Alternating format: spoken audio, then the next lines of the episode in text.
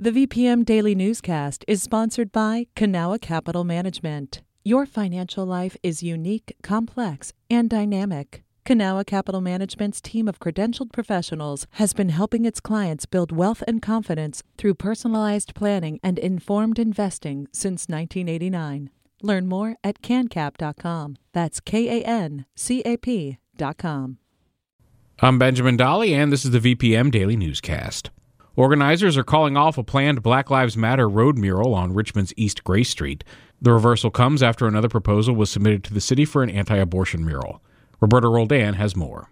Last month, Venture Richmond got approval from the city to paint Black Lives Matter just blocks away from the state capitol. They abruptly pulled their application last week, and a local right wing city council candidate is taking credit.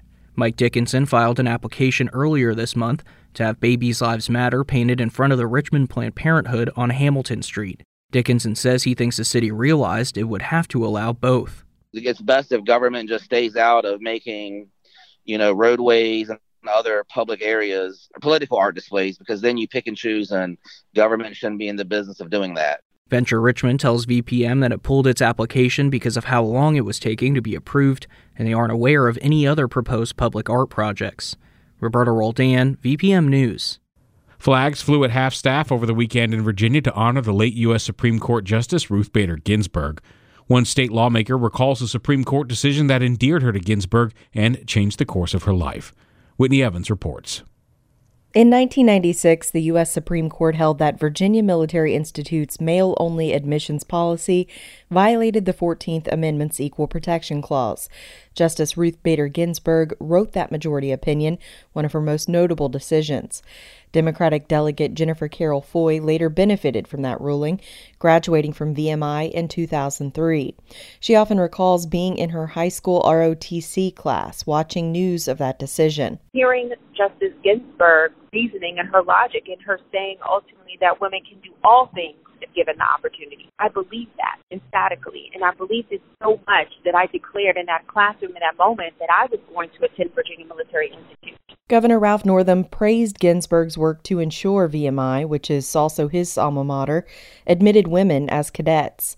In a statement, he called her, quote, a giant on the court, a brilliant legal mind, and an unwavering beacon in the fight for equal justice and gender equity.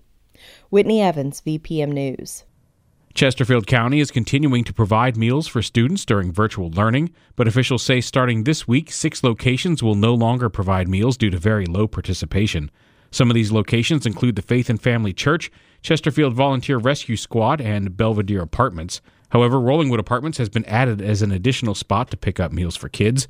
A full listing of meal pickup locations can be found at mychesterfieldschools.com. Richmond schools will be shortening their virtual school day, according to a presentation the superintendent gave at last night's school board meeting. As Alan Rodriguez Espinoza reports, the change comes after many parents voiced health concerns. Two weeks into the school year, some parents say the virtual school day is not working. They're worried more time in front of a screen is having negative effects on their children's vision and overall mood.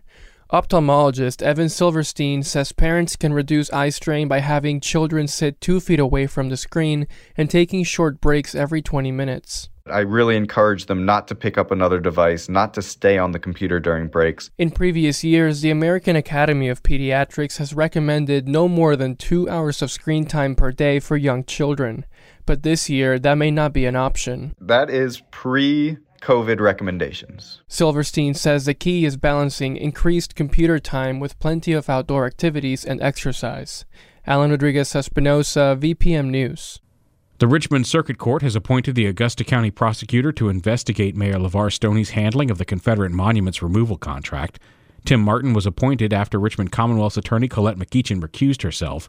A shell company operated by a former Stoney campaign donor was paid $1.8 million to take down more than a dozen Confederate statues and iconography throughout Richmond in June.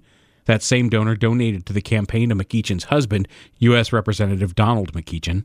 An investigation into how Stoney handled the contract was first requested by City Councilwoman Kim Gray, who's running against him in the November election.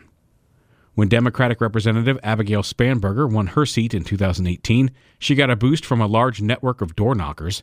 As Ben Paviour reports, the campaign has paused that tactic during the pandemic while her opponent is ramping it up. Cheers erupted as Republican Nick Freitas addressed supporters at a new office in Henrico on Saturday.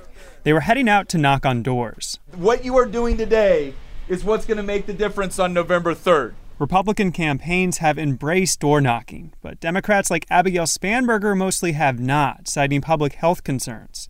Chris Mann, a political scientist at Skidmore College, says it's also a practical choice. If Democrats aren't opening the door, there's no point in canvassing. If Republicans are, then it's the most effective tactic. Full stop. Spanberger's campaign is dropping off flyers at people's homes. The Democrat holds an edge in TV ad spending by over $1 million. Ben Paviour, VPM News. A public safety committee in the House of Delegates has approved the Senate's version of a bill that would create a statewide Marcus alert. The bill would compel teams of mental health professionals to respond to some 911 calls, an effort to limit interactions between police and people experiencing a mental health crisis. Luis Aguilar, an advocate for Latino and immigrant communities, spoke in favor of the bill. By providing services rather than authorized force, we are pushing substantive justice. The House and Senate bills have some key differences. The Senate version puts the system in place by July 2022 and leaves many details up to local governments. The House bill requires five localities, including Richmond, to have a Marcus alert in place by next summer. The rest of the state would have until 2026. Both bills will be headed for final passage once they clear budget committees. Legal aid organizations have launched an online tool to help Virginians determine if filing for bankruptcy is right for them. COVID 19 has resulted in hundreds of thousands of job losses and people with a large volume of debt. The resource, provided by the Virginia Poverty Law Center and Central Virginia Legal Aid Society, comes in an effort to keep people from considering bankruptcy prematurely or choosing the wrong approach. The process takes the form of a guided interview that will also help participants find attorneys and offer qualifying residents pro bono assistance. Printer and internet access are required to use the tool. For more information, visit isbankruptcyformeva.org.